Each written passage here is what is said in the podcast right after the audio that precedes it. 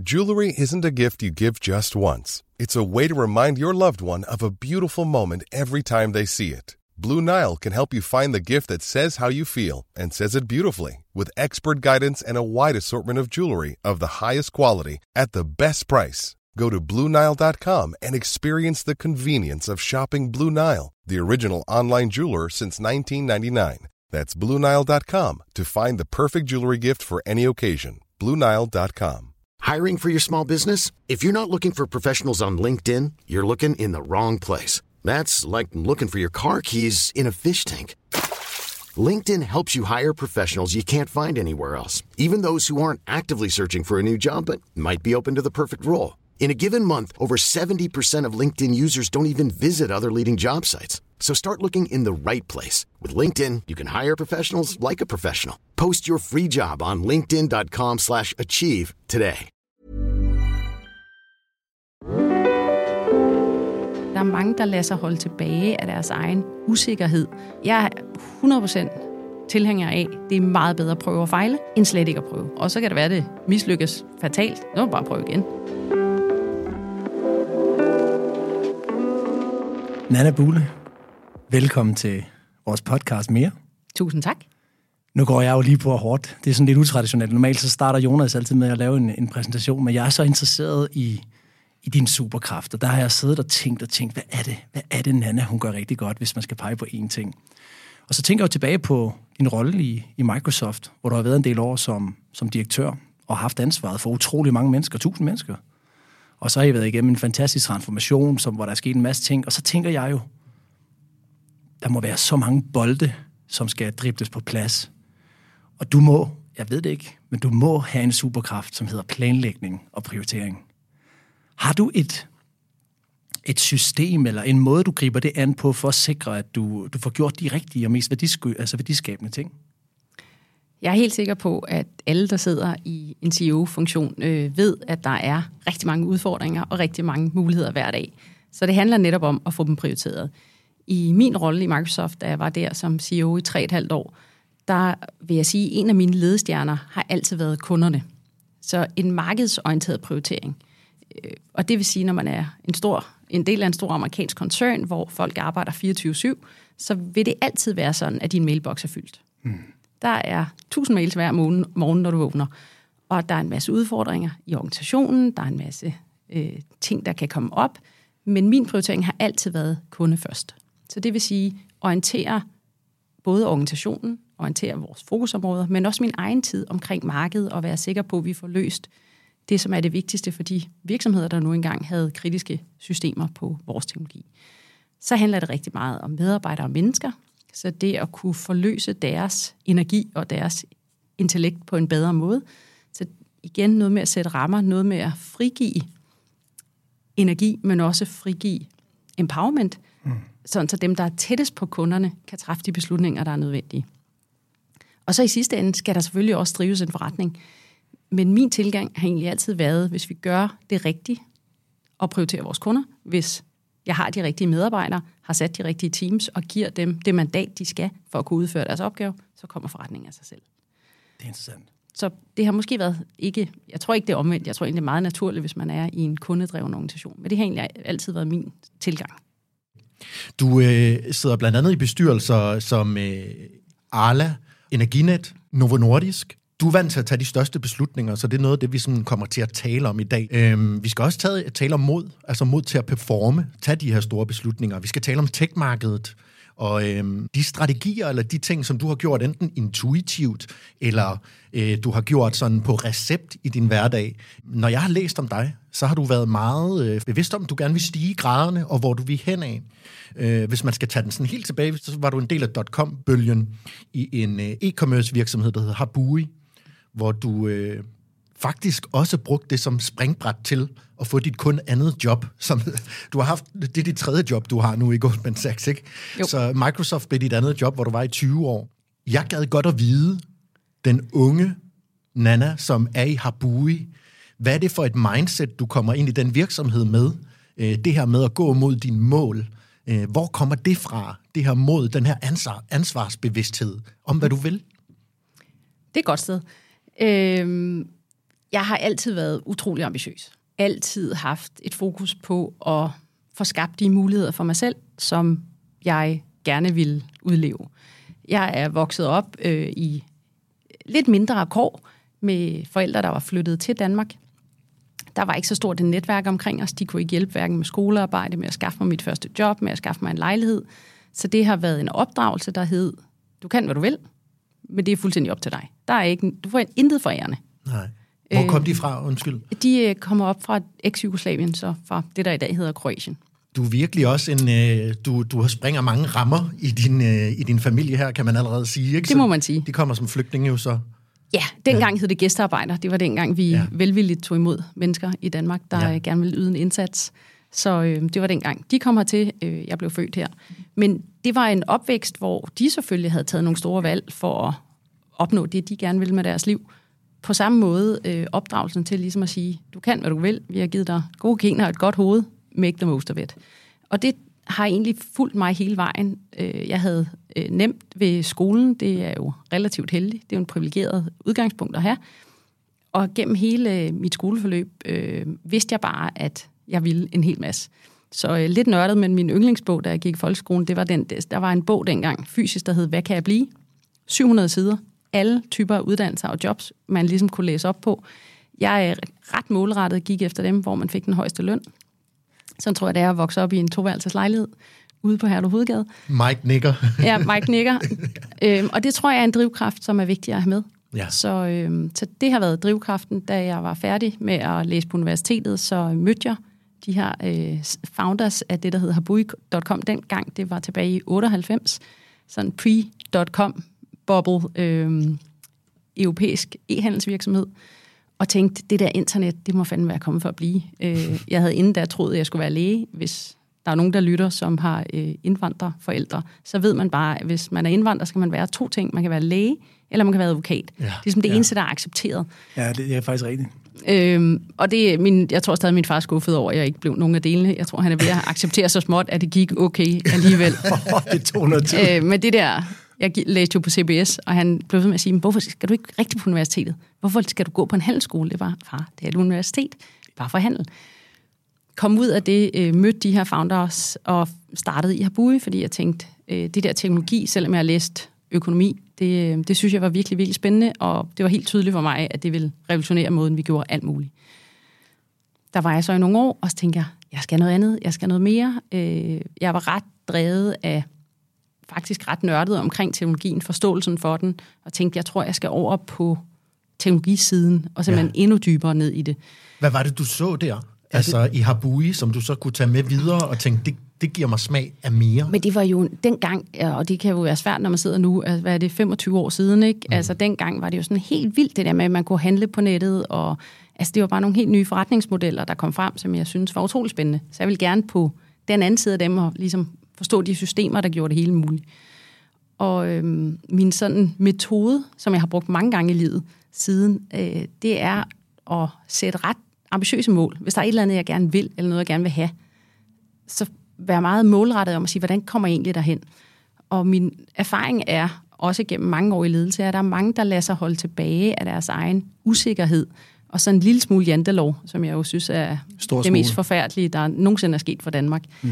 Men lad sig holde tilbage og tænker, ah, men tænk nu, hvis jeg prøver, og jeg fejler, så er det helt forfærdeligt. Jeg er 100% tilhænger af, det er meget bedre at prøve at fejle, end slet ikke at prøve. Fordi hvis du har en eller anden drøm eller et mål, og du aldrig prøver at række ud efter det, så lykkes det aldrig. Det er sgu mm. da bedre at prøve, og så kan det være, at det mislykkes fatalt. Nu må bare prøve igen. Så den her øh, iveren efter at lykkes med det, og dermed bare kaste ud i det, hvad det værste, der kan ske. Så dengang i Hebui, der havde jeg mødt nogen fra Microsoft faktisk i sådan en pitch-runde på teknologi, og så tænkte jeg, hold kæft, I sig. Øh, der vil jeg fandme gerne arbejde. Og så ringede jeg til salgsdirektøren og sagde, jeg skal arbejde for dig. Og så sagde han, ej hvor fedt, du ringer, fordi øh, det havde vi faktisk også talt om, men givet at du arbejder for en kunde, kunne vi jo ikke approach dig. Og der øh, lavede jeg den der lille op i hovedet, der ligesom hed, hvad er det værste, der kan ske, det er jo, han siger nej. Mm. Men hvis jeg ikke ringer, så sker der i hvert fald ingenting. Så det tror jeg bare kan være sådan en lille bitte anbefaling fra min side af, det der med, er der noget, du vil? Gå efter det. Ja. All in. Altså, et, et afslag er faktisk noget af det bedste, der kan ske for dig, fordi så ved du, men så var det ikke en mulighed, så må du videre til den næste. Ja. Men det der med at blive i den passive drøm, det tror jeg virkelig gør mennesker ulykkelige. Ja. Det, og det er interessant, og det er også, jeg kan jo ikke genkende til det, du siger med, at man, man vokser op i nogle, nogle, nogle øh, kan man sige, omgivelser, hvor der måske ikke er så meget at tage fra. Det gør jeg også selv, og det skabte sådan en drive ind i mig også. Det har vi også snakket om med Louise Herbing, ikke? Um, at det der drive, der bare siger, watch me, I'm gonna take this. Um, og jeg kan genkende til det der med, hvad er det værste, der kan ske? Jamen det værste, der kan ske, er det, altså det er jo egentlig, at vi ligger der, når vi er 80 år gamle, og siger, hvorfor fanden gjorde jeg det ikke? Præcis. Og det, og det, øhm, men det er jo drive, man, man, hvis ikke man kommer fra øh, nogle op, op, en opvækst, hvor, hvor det drive bliver født, så er det jo spændende at snakke om, hvordan, hvordan føder man det drive? Hvis du nu ikke var vokset op, der hvor du kom fra, det er et rigtig svært spørgsmål, der, Nana. Hvor, hvor finder man så det drive, tror du? Er det ved, er det ved modet? Jamen, jeg, altså, jeg, øh, jeg kan jo kun tale på egen vej. Mm. Øh, jeg tror, jeg vil have været sådan her i de fleste tilfælde. Altså for mig er der en ret tydelig sådan indre ild, som brænder, og øh, et ønske om at reelt at sætte nogle aftryk på verden. Og det øh, gør jo også i dag, at jeg involverer mig i alt for mange ting. Altså jeg er jo simpelthen så nysgerrig, og øh, stadigvæk. Og synes, jeg har en masse energi, og vil rigtig gerne give af alle de erfaringer, øh, jeg har fået, af alt det, jeg har lært. Men det gør jo også, at jeg får mig rodet ud i alt, alt for mange ting, og stadig har alt for travlt i forhold til det, der var meningen med mit nye liv. Øh, men så, så for mig er det ligesom en indre energikilde, som heldigvis øh, har givet brændstof. Og det er jo også, nu når vi snakker om, vi snakker lidt om jantelov, vi snakker om ambition, så kan man sige, øh, en del af din filosofi er også at øh, fortælle folk, og, øh, at de skal være åbne om de her ambitioner. At øh, hvis du har en karriereplan, så sig den højt. Der er du også skolet i Microsoft, hvor man ligesom godt kunne sætte sig i et rum og snakke med sin chef og sige, jeg vil gerne have din stilling. Ikke? Altså, ja, det lyder helt, jeg kan godt se, det lyder under, men sådan er det. Altså, det var ja. helt åben karriereplanlægning. Og det er jo egentlig, der er jo noget meget rigtigt i det, og der er jo mange amerikanske virksomheder, der fungerer på den måde. For der er jo meget, meget få ledere, som er tankelæser. Det har jeg også brugt over for min egen organisation. Jeg kan jo ikke gætte, hvad folk gerne vil, eller hvis de sidder med ambitioner om det ene eller det andet. Så medmindre man ligesom tør lukke op og fortælle om de ambitioner, man har, så er det meget svært at få hjælp. Og det gælder både på en arbejdsplads, over for ens ledere eller kollegaer, men det gælder jo altså også i høj grad resten af ens liv. Hmm. Altså hvis man går med en eller anden ambition om at bestige Mount Everest, ja. så er jeg sikker på, at hvis man begynder at tale om det, og måske endda poster på sine sociale netværk, at man er i gang med det her projekt, så er der jo alt muligt, der byder ind med gode idéer og erfaringer og alt sådan noget. Og alt det går man jo glip af, hvis man går og putter med tingene. Mm. Så mindre putte, mindre jantelov. Ja. ja det, minder mig, det minder mig lidt om, jeg, jeg er meget fan af Bob Proctor og hele hans univers i forhold til at, at se det indenfra først. Og så, Hvem er Bob Proctor? Kan du lige give en... Uh... Bob Proctor, han er jo en, han er død i dag, desværre. Men han er en stor herre, som blandt andet har skrevet bogen um, The Secret, uh, eller været med til at skrive den. Og så har han, uh, jeg vil næsten kalde ham sammen med Jim Ron, uh, kan man sige personlig udviklingsfather. Og, øh, og det han taler meget for, det er faktisk meget det, du siger, Nana, det han siger jo meget det her med, jamen altså, hvis du har noget, du gerne vil gå for, jamen så tænk det stort, sig det højt, øh, få det først til at manifestere sig indenfra, og så ud med det. Øh, og så synes jeg, du siger noget, der er virkelig interessant, det her med, jamen, men sig, sig nu, hvad du gerne vil have, og sig det højt, fordi at det, der sker i den proces, er jo også, jamen, så forpligter det jo lidt. Altså, jeg kan huske, når jeg, når jeg, når jeg, når jeg sætter mig i mål, så siger jeg det gerne højt. Og det gør jeg, fordi det er godt nok pinligt, hvis jeg siger på min LinkedIn, ikke, med, med de følgere, jeg har, siger, nu har, nu har jeg tænkt mig at gøre det her, venner. Og så går der et halvt år, så er der ikke sket en skid. Og det, det er min, altså det er min mm. måde at gøre det på. Man kan mm. sige, nu har jeg jo arbejdet lidt med Wild Wild West øh, iværksætterliv versus du har nok arbejdet mere, eller i hvert fald arbejdet i corporate world. Men det giver stof til eftertanke til alle, jeg lytter derude. Altså. Lad være med at putte for meget med det. Og jeg tænker faktisk, øh, for mig at se, der sidder mange herude i den her podcast som, øh, og lytter med, som gerne vil have mere af et eller andet. Ikke? De vil gerne have mere i deres karriere, eller mere i deres liv.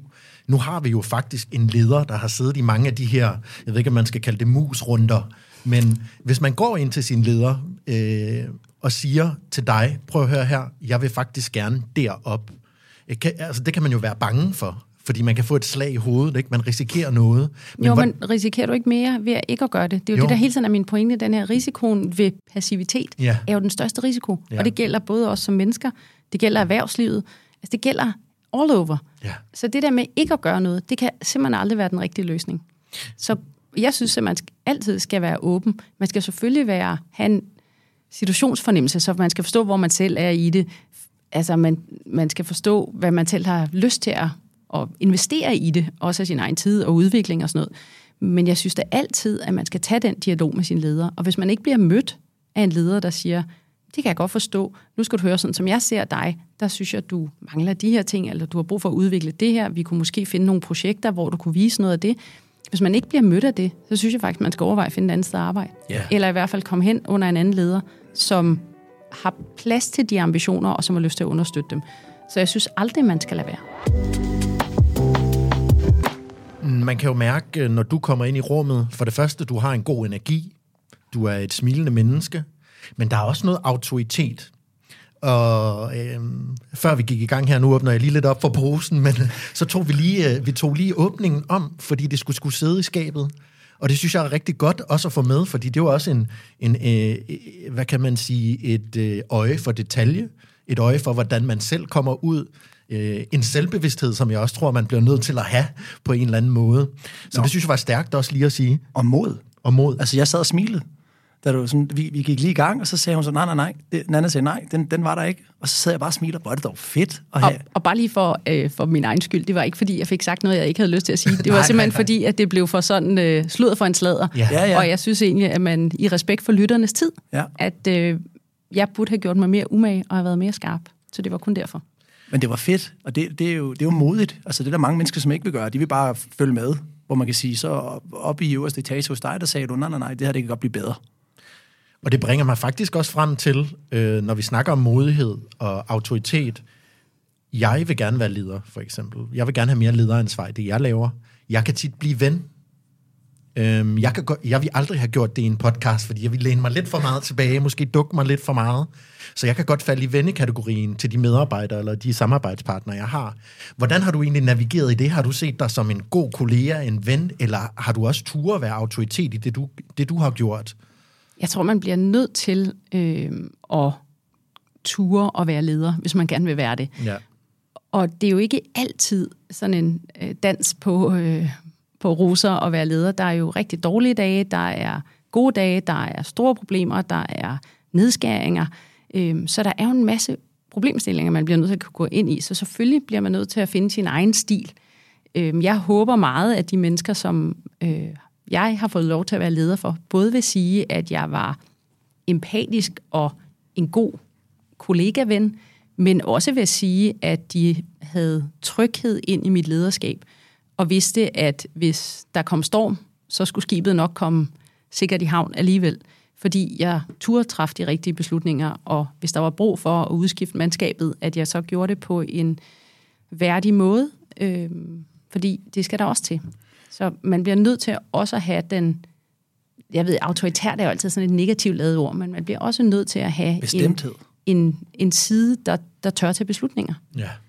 Og det, og det synes jeg er interessant, fordi nu har jeg jo skabt en del virksomheder selv, og også har haft fornøjelsen af at, at være leder for, for en masse mennesker. Men hvis du kan prøve at kigge tilbage på, på dig selv, hvad, er det så, du, hvis du skal give et godt råd til mig for eksempel, hvad, hvad, hvad vil gøre mig til en god leder, hvis der er nogle enkelte elementer, hvor du siger, den skal bare sidde der, og så er jo resten jo selvfølgelig op til min personlighed og så videre, men, men hvad er vigtigt som leder? Hvad, hvad mener du er det vigtigste som leder? Altså, det er et rigtig, rigtig stort spørgsmål. I know. Øhm, og jeg er meget stor tilhænger af at være tro mod sig selv og finde sin egen autentiske ledelsesstil. Øhm, jeg har set mange, øh, der læser mange ledelsesbøger, og dermed forsøger at adoptere en eller anden ledelsesstil. Og det bliver altid super akavet, som de unge ville have sagt det. Øh, så det tror jeg, man skal holde sig fra. Det er klart, der er sådan nogle helt klassiske dyder, jeg tror, man skal have med sig. Øh, Jeg tror, det er rigtig godt at have et godt analytisk hoved. Altså det her med at meget hurtigt kunne forstå en problemstilling, kan analysere nogle data eller nogle, nogle input, danne sig et overblik og finde en vej igennem det.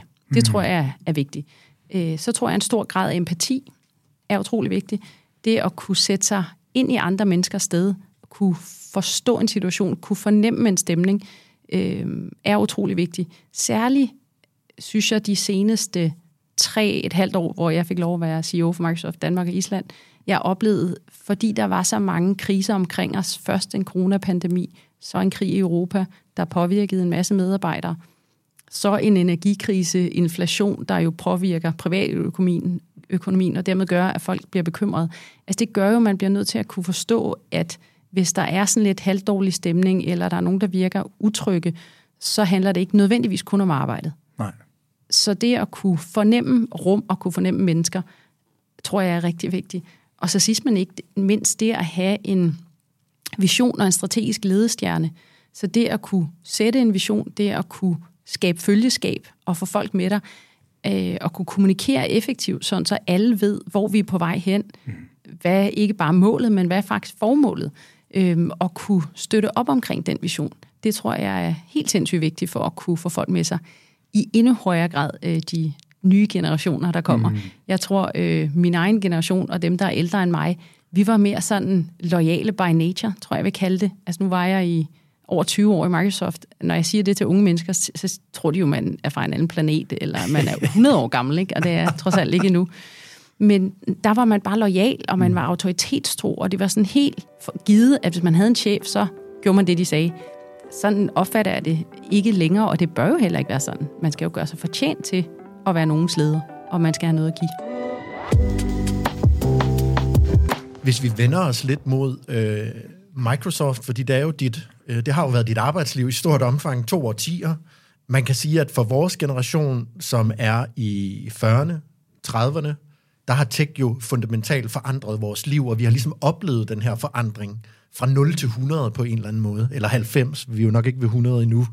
Med jeg AI tror, 100 så... bliver ved med at flytte sig. Ja, det er jo det. Ja. Du har jo ligesom været helt inde under huden og inde i maskinrummet af tech, mens det her skete, og har skulle på en eller anden måde oversætte den her teknologi, teknologiske muligheder til forretning. Øhm, det interessante ved, at du har siddet i Microsoft, er jo, at du har været en del af en virksomhed, som var lidt sene på internetbølgen på en eller anden måde. Øhm, man kan jo faktisk sidde og undre sig over, over at der ikke er nogen vildt badass smartphone fra Microsoft, der konkurrerer med Apples øh, på en eller anden måde. Ikke? Den missede vi også. Den missede vi også, men så skete der jo så det, at cloud-teknologi øh, kom ind, hvor I har været meget med. Microsoft har jo omlagt sin forretning fra en mere service-orienteret, som jeg forstår det, til en software-platform-orienteret mm. tilgang. Øh, de her store beslutninger, som du har været med til at tage, og ændre en, en forretning fundamentalt, og det er jo en stor forretning, ikke? det er jo ikke din egen startup, så er det nemmere. Kan du prøve at tage os med ind i, i det rum, hvor de beslutninger bliver taget, de her ret drastiske beslutninger? Og bare lige en fairness, de store produktstrategiske beslutninger har jeg jo ikke taget. De bliver jo taget i øh, hovedkontoret i Seattle. Selvfølgelig. Øhm, du har været med til at eksekvere. Ja, så, øhm, så den, de, den type beslutninger, man tager, det er jo et, selvfølgelig er det helt essentielt, der sidder nogle meget visionære mennesker, i det her tilfælde også dygtige ingeniører, der ligesom kan begynde at forudse, hvor går verden hen, og få taget beslutninger om at investere i de rigtige teknologier. Og det er rigtigt, Microsoft missede nogle bølger internettet var den ene. Øh, den anden var, man købte jo rent faktisk Nokia i et forsøg på at få ja. lavet en smartphone. Oh, jo. Det gik ikke så godt, og øh, jeg tvang jo faktisk mine børn i de første år, de havde en telefon, til at have en Nokia-telefon. Sådan. Og der kunne man jo ikke downloade nogle apps, så de kunne ikke uh, spille med deres venner og sådan noget. Det var ikke sindssygt populært. Øh, så, så de her produktbeslutninger skal selvfølgelig tages et sted, og man skal finde ud af, hvad, hvad er vi egentlig for en type virksomhed det, som har været mit ansvar og opgave ind i det gennem øh, en overrække, det er jo at finde ud af, jamen, hvordan skaber man den rigtige organisation? Hvad er det for nogle kompetencer, man har brug for, når man går fra at sælge office-pakker til en computer, til at man lige pludselig skal rådgive de største virksomheder i Danmark eller i verden om deres strategi, nye forretningsmodeller, hvordan de bygger digitale services oven på deres fysiske produkter, hvordan de øh, alle mulige ting. Ja. Altså, kæmpe stor forskel. Og det er jo en helt anden type kompetence, en anden type medarbejder, det er en helt anden organisering, det er en helt anden prioritering igen af ressourcer. Øhm, så det har været mere, kan man sige, de organisatoriske beslutninger i, hvordan fører man det her ud i livet, hvordan går man til markedet på en ny måde, og hvordan både bygger man kompetence hos de medarbejdere, man har, men hvordan hyrer man også nye kompetencer. Og hvis man skal til at rådgive meget mere om, hvordan virksomheder udvikler deres kernestrategi og deres kerneprodukter, så bliver man nødt til at forstå deres industri. Så fra at gå fra at hyre meget fra tech-industrien, de seneste år, jeg var i Microsoft, der handlede det meget mere om at hyre fra industrien. Så hyre fra banker til at rådgive banker, eller mm. fra produktionsvirksomheder til at kunne rådgive produktionsvirksomheder, eller fra læge, lægemiddelindustrien, eller fra sygehuse til at kunne rådgive på det område. Så, øh, så på den måde har det været en kæmpe transformation hen over en relativt kort år, årsrække. Og når man, eller når man, nu skal jeg passe på, ikke? Når, når jeg sidder og kigger, og kigger udefra, så tænker jeg, altså de beslutninger, jeg har været med til at tage som leder, der er nogle af dem, de har så nogle gange, så jeg tænkt, uh, altså det har brummet ned i maven, ikke? Hvor, altså den styrke, man, man skal have i, i en modig beslutning, hvor kommer den fra? Jeg tror, det er en kombination af erfaring. Øh, det, det tæller stadigvæk, så når man har taget store beslutninger nok gange, og øh, kan se, at man lykkes med dem, og når man ikke lykkes, så lærer af det, og dermed forfiner sine metoder. Det tror jeg betyder rigtig, rigtig meget. Så det, at man ligesom ved, at man kan stole på sig selv, og man ved nok om det her. Øhm, og så skal man jo træffe beslutninger. Der er jo ikke en, det er jo ikke fordi, når man står midt i et eller andet, at der er en mellemvej, hvor man bare kan sætte sig lidt tilbage i sædet og tænke, der må komme, der, må komme, der kommer jo ikke nogen andre. Man er jo den, der er den. Øh, så for mig er det en, altså en, tror jeg, en indre kraft og ro. Øh, jeg har ret høj tillid til mine egne evner, øh, uden at det skal lyde øh, arrogant, fordi øh, jeg synes egentlig, det er relativt afbalanceret. Jeg har brugt øh, ret meget tid på at lære mig selv at kende mine egne øh, fejl og mangler. Ja. Listen var utrolig lang. Øh, det har jeg arbejdet bevidst med i de seneste 10-15 år.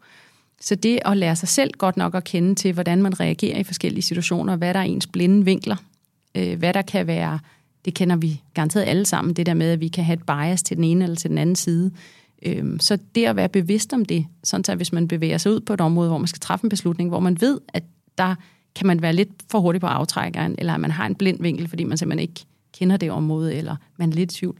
Så vær bevidst om det. Træk mm. nogen ind, der komplementerer ens egne erfaringer og perspektiver, øhm, og mm. dermed få den indsigt, man har brug for. Man kan aldrig have fuld indsigt, og det tror jeg er virkelig vigtigt at være bevidst om. Øh, jeg har mødt mange ledere, øh, som også har arbejdet for mig, og som jeg har arbejdet for, som bliver sådan lidt handlingslammet, fordi de aldrig synes, de har fuld indsigt. Ja. Og pointen er, at det har vi ikke. Verden bevæger sig så sindssygt hurtigt. Så hvis du venter på, at du ved alt, så er du død, inden du når at træffe en beslutning. Enten virksomhedsmæssigt eller fysisk. Så det her med at, at sige, hvornår er nok nok til, at jeg har dannet mig et indtryk af, hvad fanden er det, vi har med at gøre her, så er det for mig super vigtigt igen at være bevidst om det, jeg ikke ved. Så enten fordi jeg mangler data, eller fordi det simpelthen er et emne, jeg ikke ved noget om. Træk folk ind, der ved noget om det. Spare. Jeg synes altid, det er en god idé at spare med nogen. Men vær meget bevidst om, at man sparer for at få informeret sin beslutning, ikke for at lægge beslutningen over på nogle andre. Har I nogensinde prøvet at spare med nogen, hvor man ret tydeligt kan mærke, at de prøver faktisk at få dig til at tage beslutningen for at slippe for det selv? Ja. Så sparring bliver sådan lidt øh, en mærkelig ting. Ja, det er rigtigt. Der er det virkelig vigtigt som leder, man er bevidst om, at det ikke er fordi, du skal andre til at træffe din beslutning. Den skal bare informeres. Så det er bare lige at have en væg og lige kaste skal... en bold op af, og måske er nogle perspektiver, du ikke selv så. Og så er det at få det gjort. Hmm, altså, ja. så er det bare at kaste ud i det. Og der er meget få, jeg har altid sagt til min organisation, der er meget få beslutninger i den verden, jeg var i, som ikke kan tåle, at de ikke er perfekte. Hvis man er læge som alternativ, og man står midt under en operation, så vil jeg ikke have, at man tager uperfekte beslutninger. Der vil jeg gerne have, at du ved, skalpellen kører helt lige, og man fjerner det organ, der nu engang var tiltænkt. Hvis man er direktør i en relativt stor virksomhed, eller mellemleder, eller salgsdirektør, så er 90% indsigt, hvis du endda er så heldig, det er altid nok mm. til, at du kan se vejen frem og kan se retningen. Mm. Og så er det bedre at begynde at gå i den retning. Og så kan man altid course-correcte derude. Altså, det behøver ikke at være perfekt. Er der, er der et, uh, undskyld Jonas, er der en, uh, jeg synes, det er, det spændende. Ja, det er godt. Du har fået tændt mig herovre. Ja, ja, ja, ja. Jeg plejer altid at arbejde med, med deadlines for mine beslutninger, også i forhold til den, kan man sige, tidslinje, man har, inden den skal træffes. Um, hvor lang tid tager en stor beslutning? Ej, det kan man på ingen måde svare på. Også fordi der er jo også noget intuition og noget godt feel mm. i det. Øhm, og jeg tror meget på, at man, selv hvis det er en beslutning, man er længere tid om at tage, hvis man kan prøve at huske på den første mavefornemmelse, da man blev mødt af spørgsmålet eller udfordringen, så tror jeg, at den kan hjælpe med at informere der, hvor ens egen værdier er. Jeg tror, ens krop er ret god, det er min i hvert fald, ret god til at fortælle mig, hvor er alignment med mit værdisæt og med min, der, hvor jeg gerne vil hen. Så hvis man selv, hvis man bruger lidt ekstra tid på at undersøge det og få input udefra, så hvis man lige kan huske, hvad var det lige, den der første mavefornemmelse fortalte en? Jeg øh, får bare lige lyst til at sige, det er guld, det der, ikke? At dvæle ved det, du lige har sagt om ikke at blive øh, passiv, eller pacifi, hvad siger man, pacificeret af, at man sidder og venter på den helt, det helt perfekte strategiske øh, mål, eller den helt perfekte vej. Øhm, kom i gang og kvalificere det så godt du, øh, du kan. Øhm, jeg, får, jeg får lyst til også at spørge, i den her afsøgning, hvor du både kigger lidt indad og siger, det her har jeg været dårlig til, eller det her det er jeg dårlig til, øh, hvordan arbejder du så med det i øh, store øh, virksomheder, særligt amerikanske, der øh, bruger man ret meget tid på forskellige typer af personlighedstest, personlighedsudvikling, coachingforløb, særligt i sådan nogle øh, ledelsestracks. Heldigvis, for ellers så tænker jeg, at øh, man vil få endnu dårligere ledere ud af det. Øh, så jeg har været privilegeret af, at jeg i gennem rigtig mange år har været igennem forskellige typer opgaver, forløb, hvor jeg har lært mig selv bedre at kende. Og det har været virkelig vigtigt. Ja. Øh, jeg tror, jeg havde tusind blinde vinkler på mig selv, og, øh, og egentlig ikke havde forstået nok, hvad det var, der drev mig. Øh, om det var det ydre eller det indre, og hvor tingene pegede hen, og hvordan, jeg tror noget af det vigtigste måske, hvordan man virker på andre. Så man kan jo godt egentlig have de rigtige intentioner, det har I måske også prøvet, det her med, at man har de rigtige intentioner, og så siger man ting, og så kan man bare se, at det bliver modtaget i et helt andet ansigtsudtryk, ikke? hvor man tænker, det var slet ikke meningen. Så det at finde ud af, hvorfor er det, at man ligesom bliver opfattet på en anden måde, end, en, end man tror. Øhm, og det, det er jo noget med formen, det er jo noget med... Øhm, formen? Ja. ja, måden man taler på, eller måden man siger ting på, eller øh, det her med at sætte ting i kontekst for at forklare, hvor man kommer fra, øh, og hvorfor man har en given holdning, eller hvorfor man beder nogen om noget, eller spørger om noget. Så det her med at være bevidst om, øh, hvordan man bliver opfattet, det, øh, det har jeg brugt øh, en del tid på, og også selvfølgelig bearbejde mine egne skyggesider. Dem tror jeg, vi alle sammen har. Altså det her med, øh, hvad er den korteste vej til målet? Hvor jeg, da jeg var yngre, der tænker jeg, en trumle, det er smart. Så kommer jeg trit, trit, trit, væk med problemerne, så kommer jeg hurtigt frem. Ikke? Hvor man tænker, hvis du gerne vil skabe følgeskab, hvis du gerne vil være leder og skabe følgeskab og folk med dig, så er en trumle faktisk et rigtig dårligt redskab, ikke? fordi ja. så kvæser man folk på vejen. Så det her med at kunne, og det, altså det, det er jo, vi modnes jo også som mennesker, det tror jeg har været en stor fordel for mig, at jeg ligesom gennem årene også er blevet rundere. Øhm, men at prøve at blive bevidst om, hvad fanden er det egentlig, der driver en, hvordan virker jeg på andre mennesker, øh, hvad er det for nogle vaner, man har, der er uhensigtsmæssige, hvordan får jeg dem forfinet for at opnå resultatet? Ja. Så hele tiden have resultatet for øje, men at sige, er der en smartere vej derhen? Øhm, I stedet for at sådan meget øh, hårdt at bede folk om noget, leverer de det hurtigt, hvis jeg spørger pænt. Det mentorforløb, jeg har sat i gang nu, det handler jo rigtig meget om personlig udvikling. Øhm, og specielt også at finde ud af sine skyggesider, og faktisk meget det, du sidder og snakker om. Mm. Og øh, mange af de ledere, som jeg har inde, jeg har nogle topledere inde, de har aldrig kigget på det før. Og så tænker jeg, hold nu kæft, mand. Hvor langt de kunne have været kommet, mm. hvis de startede på det tidligere. Så personlig udvikling går jeg ud fra, at du er en fortaler for. Absolut. Og især øh, selvindsigt, ja. som jeg tror er øh, udgangspunktet for rigtig meget vækst. Øh, både som menneske og som leder. Øh, jeg tror, at man kan komme rigtig langt ved igen at ture kigge ind i sig selv, ja. og finde ud af, hvad det er, der egentlig er derinde, mm. og hvorfor man agerer, som man gør. Og så søge nogle eksperter, som kan, som kan hjælpe dig med at gå på opdagelse det, ikke? Ja, og det behøver jo ikke at være, altså, man behøver jo ikke at op, altså, have store traumer derinde, eller forfærdelige ting, men vi har jo alle sammen nogle uhensigtsmæssigheder, og ja. vi kan alle sammen af og til være røvhuller, og det tror jeg, man skal prøve at lade være med at være. Citat, Nana Bulle. To gode ord, øh, skyggesider, som man godt kan forfølge og selv øh, kigge dybere i, men også øh, følgeskab. Hvordan virker du på andre? Hvordan får du ligesom rummet din organisation til at følge dig, uanset om din organisation er to mennesker eller øh, tusind. tusind mennesker? Det er faktisk det samme. Ja. Jeg fik lyst til at spørge, om jeg bliver interesseret i personlighedstest. Nu har du ligesom været dybt ind i et framework af personlighedstest, fordi din organisation har været god til at inddrage jer i det, i forhold til lederskab. Kender du til noget sted, hvor man kan gå hen, eller kan man gå på nettet et eller andet sted? Er der, er der et framework, du kan anbefale i forhold til at lære sig selv? Altså, det, det tror jeg ikke. Det, jeg ved simpelthen ikke nok ja. om dem. Jeg har prøvet dem alle sammen. Du har prøvet dem alle sammen, øhm, ja. Så, så du ved, jeg har ikke nogen holdning til, hvad for nogen, der er gode. Nej. Om det skal være en test, eller om det kan være en samtale med nogle mennesker. Tit kan man komme rigtig langt ved at tale, turde være sårbar og tale med folk, der kender en rigtig godt. Ja. Øh, er et godt sted at starte. Ja. Øh, nogle gange er det faktisk lettere.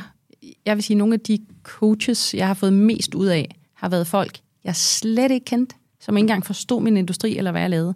Øh, typisk ikke nogen, jeg har mødtes med, sådan her, hvor man sad over for hinanden.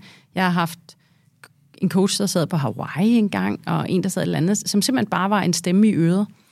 For coaching handler jo rigtig meget om at reflektere selv, mm.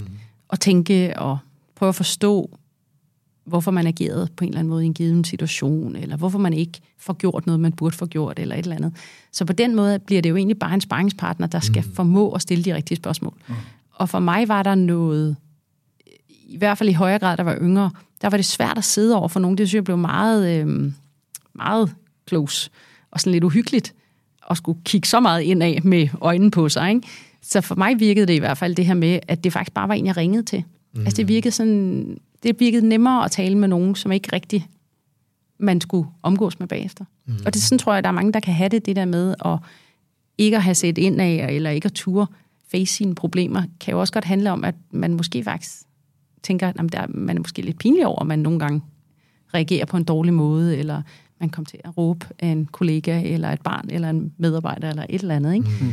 Så, øhm, så for mig i hvert fald, det kan jo måske også være et tip, der virker for andre, det her med, øhm, finde en telefonven, eller yeah. altså, det, det behøver ikke at være sådan en psykologsætning, hvor man ligger på en øh, på sådan en daybed, og så sidder der en i øh, strikket uldsokker og, øh, og spørger, du ved, hvordan man er vokset op. Øh, der, der findes rigtig mange andre veje til at komme dybt ind, som øh, måske virker bedre. Men en ting er sikkert, det er, det er et godt sted at starte. Jeg tror, og, det er helt nødvendigt. Ja. Altså igen, uanset om du vil være leder eller hvad du vil, jeg tror simpelthen, man bliver et bedre menneske af at have en større indsigt i sig selv. Jeg kan fortælle lytterne en ting. Jeg er jo, jeg er jo fortaler for personlig udvikling.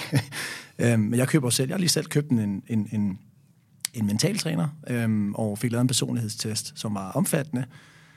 Og wow, altså wow, hvor gik der mange ting op for mig. Øh, den her intuitiv adfærd og, kan man sige, måden jeg angreb opgaver på og mennesker på, og øh, øh, to, to ting andet. Men det, der var mest interessant, det var, når jeg var når jeg blev skubbet ud i ekstreme situationer, hvordan der, den personlighedsprofil, den ændrer sig. Mm-hmm. Og det var der udviklingen ligger. For mit naturlige, mit naturlige jeg, det kan jeg navigere rigtig godt i, mm. men den her forandring i, når jeg bliver præsenteret for ekstreme situationer, det kunne være, at jeg kommer ind i en, en ubehagelig samtale, eller jeg møder en, en, en, en tæt deadline, eller hvad nu er. Øhm, og det, der var utrolig interessant med den personlighedsprofil, det var at lære mig selv at kende i de situationer. Mm. Og det er lige præcis det, du snakker om, Nana. Men så skal jeg også lige hilse at sige, der skal kigges på det hele tiden. For ja, ja. det sidder jo så dybt ind i en, ikke? Øhm, så, så det, jeg har, nu Men det er en muskel, man kan træne. Den er fuldstændig ligesom at træne overarm. Ja, præcis, det er det. Og, øhm, og, og det er jo, altså... Netop det der med, jeg plejer altid at sige det her med, at det er super nemt at være leder, når solen skinner. Og, øhm, og man skal ud og til et eller andet, åbne et eller andet stort projekt, uanset hvad man laver, hvis man nu... Øh, der er panje. Der er champagne, der er en lille saks til at klippe et eller andet bånd over. Altså, det er jo bare den nemme dag, ikke? Men det er der bare ikke... Altså, det var der ikke rigtig mange af. Nej. Så det der med at kende sig selv, when the shit hits the fan, altså når det bliver virkelig intenst, om det er i en samtale, om det er du i disse økonomiske tider, hvor rigtig mange er presset, hvis du er en mindre virksomhed, der ikke engang ved, hvordan du laver, altså om du har løn til næste måned, eller du oplever et eller andet fuldstændig traumatisk i dit liv. Det der med at kende sig selv, når det går skidt, det er sindssygt vigtigt. Og jeg vil sige, at jeg har lært allermest af at se på ledere, der er virkelig dårlige, lige så snart der kommer en lille smule heat på, for ligesom at sige, hvad er det, man ikke skal gøre. Ja. Så hvordan er det, du i stedet for at få alle mand ombord til at ro i samme takt og i samme retning for at komme hurtigt væk, hvad er det, man som leder kan komme til at gøre, der bare gør, at alle hopper af bord og tænker, det der, mm. det, det må du bare selv tage dig af, det gider jeg fandme ikke være en del af. Ja, præcis. Og det er også en af de lærdomme, jeg fik, det er jo, at faktisk et godt tip, jeg fik, og jeg, nu er jeg i et en intensivt forløb med ham, det er, når stormen raser ind i mig, hold din kæft. det har jeg virkelig lært. Så når noget raser ind i mig, jeg kan mærke, at der er en kæmpe følelse af utilfredshed, frustration eller en negativ følelse, så er det jo der, jeg træder over i min ekstreme profil, altså, eller min, min anderledes profil. Og der, øh, der har jeg lært bare det. Køl ned, ti stille, mærk efter, måske lige vent en dag, med at du kommer med en respons, og så er du klar. Og det er jo også det der igen med at kende sig selv, når man kommer til de ekstremer, ikke? Jo, og så skal vi bare huske, at vi er også bare mennesker. Mm. Og det er egentlig faktisk også meget øh, okay, og det er også lidt befriende. Så lige meget hvor meget vi træner det der, så vil vi stadig kunne komme i en situation, hvor der er en eller anden gnister antænder, og man så bare eksploderer fuldstændig. Mm. Og så må man jo bare sige undskyld bagefter. Ryan Reynolds here from Mint Mobile. With the price of just about everything going up during inflation, we thought we'd bring our prices down. So to help us, we brought in a reverse auctioneer, which is apparently a thing. Mint Mobile unlimited premium wireless. Have to get 30, 30, bit to get 30, bit to get 20, 20, 20, bit to get 20, 20, bit to get 15, 15, 15, 15 just 15 bucks a month. So, Give it a try at mintmobile.com slash switch. $45 upfront for three months plus taxes and fees. Promo rate for new customers for limited time. Unlimited more than 40 gigabytes per month. Slows. Full terms at mintmobile.com. Ever catch yourself eating the same flavorless dinner three days in a row? Dreaming of something better? Well, HelloFresh is your guilt-free dream come true, baby. It's me, Kiki Palmer. Let's wake up those taste buds with hot, juicy pecan-crusted chicken or garlic butter shrimp scampi. Mm. Hello Fresh. Stop dreaming of all the delicious possibilities and dig in at HelloFresh.com. Let's get this dinner party started.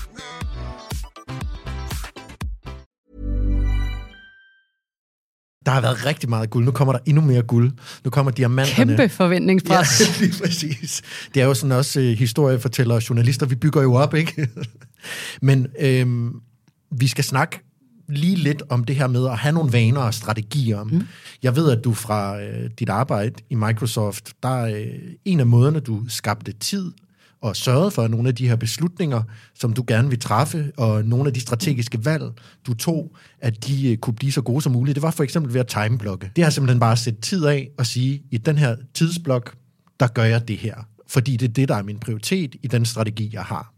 Øhm, du øh, brugte tid på at holde styr på forretningen, og som du også tidligere sagde, det, det her med dine kunder, så timeblokket til dine kunder og timeblokket til dine medarbejdere. Så det er for eksempel en, en strategi, kan man sige, jeg har læst op på, at du, du ligesom har fået med øh, og har brugt. I vil måske kunne se, at jeg sidder og smiler sådan lidt skævt. Og det er fordi, at øh, altså intentionen om at gøre det der, var der helt sikkert. Mm. Og jeg fik også, altså, så jeg startede hver år med ligesom at få lagt tid ind. For, først og fremmest selvfølgelig at tænke over, hvordan jeg fordelte min tid. Så hvor meget skulle være medarbejderorganisation, hvor meget skulle være marked, kunder, og hvor meget skulle være refleksion og tænke.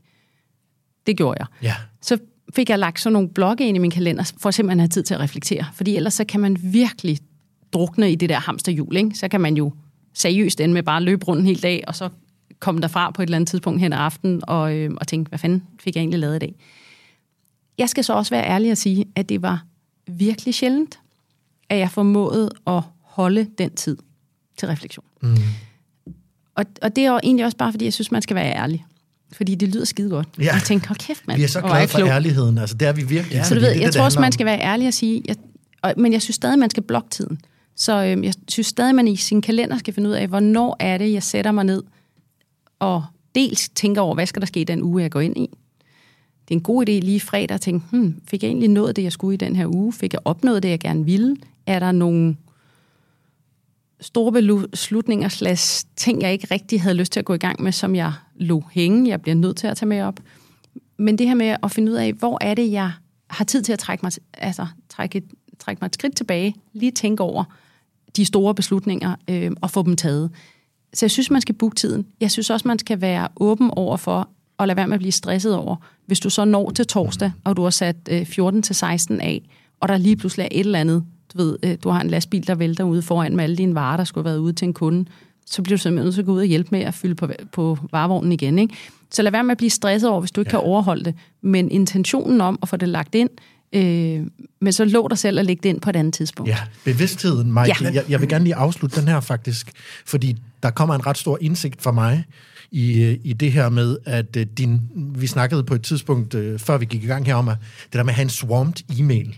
Øhm, og så øh, i forberedelsen til det her, der læste jeg, at work-life balance, måden du har forholdt dig til det, er, at du faktisk har prioriteret, når du har været på ferie eller i weekender, at afvikle noget af din e-mail nogle gange, for ligesom at sige, her er der en meget klar bevidsthed for dig, om at det er faktisk noget, der gør dig godt. Du føler dig ovenpå emotionelt, så hjælper det ikke for dig at lukke ned for den her e-mail, og så komme tilbage en uge efter.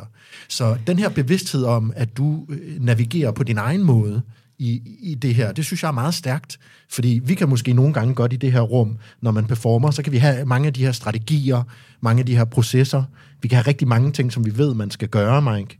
Øhm, men nogle gange, så er virkeligheden også sådan, så kan man ikke gøre det. Nej, og så tror jeg, der er noget rigtigt i det her med at lade sig inspirere af andre, men find din egen vej. Ja. Så for mig er det ikke rigtigt at slukke telefonen og lade computeren være hjemme, for så bliver jeg stresset over alt det, jeg ligesom ja. ikke får dealet med, og ved, at der ligger sådan en kæmpe bjerg, når jeg kommer tilbage. Det er det. Øh, så for mig virkede det. Øh, jeg vågner utroligt tidligt om morgenen. Det gør jeg altid, også når vi er på ferie. Jeg har en familie, der vågner en lille smule senere. Så de der to timer hver morgen, helt alene med en kop kaffe, og lige få lov til lige, faktisk lige at sidde. Jeg synes ikke engang, jeg betragter det faktisk ikke som arbejde. Jeg betragter det bare som sådan en feng shui-agtig øh, mm. up-to-date med mit liv, og de ting, jeg nu engang skal tage mig af. Det fungerer for mig. Og for andre kan det være fuldstændig forkert.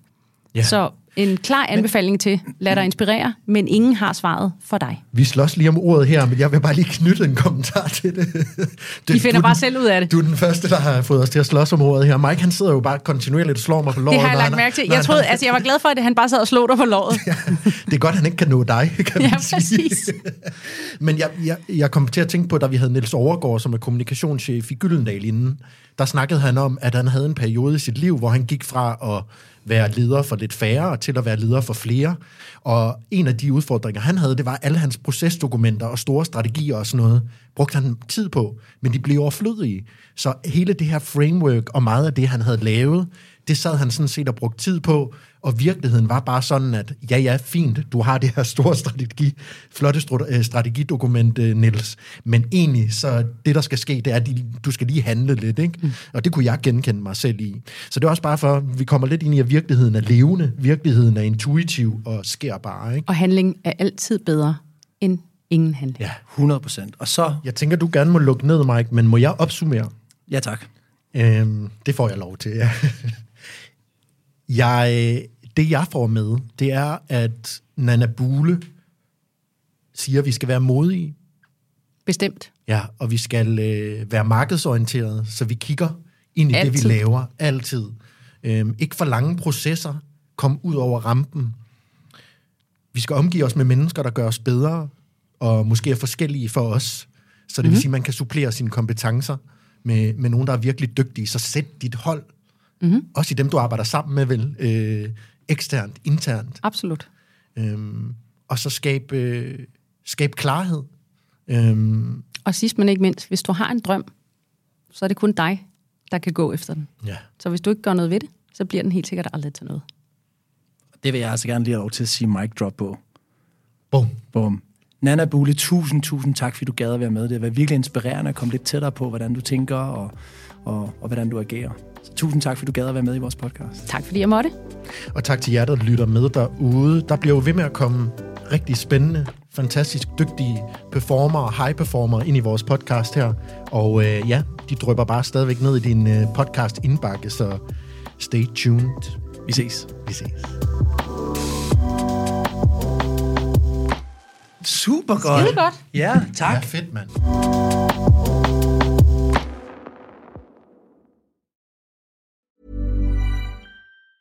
Ever catch yourself eating the same flavorless dinner three days in a row? Dreaming of something better? Well, Hello Fresh is your guilt-free dream come true, baby. It's me, Kiki Palmer. Let's wake up those taste buds with hot, juicy pecan-crusted chicken or garlic butter shrimp scampi. Mm. Hello Fresh.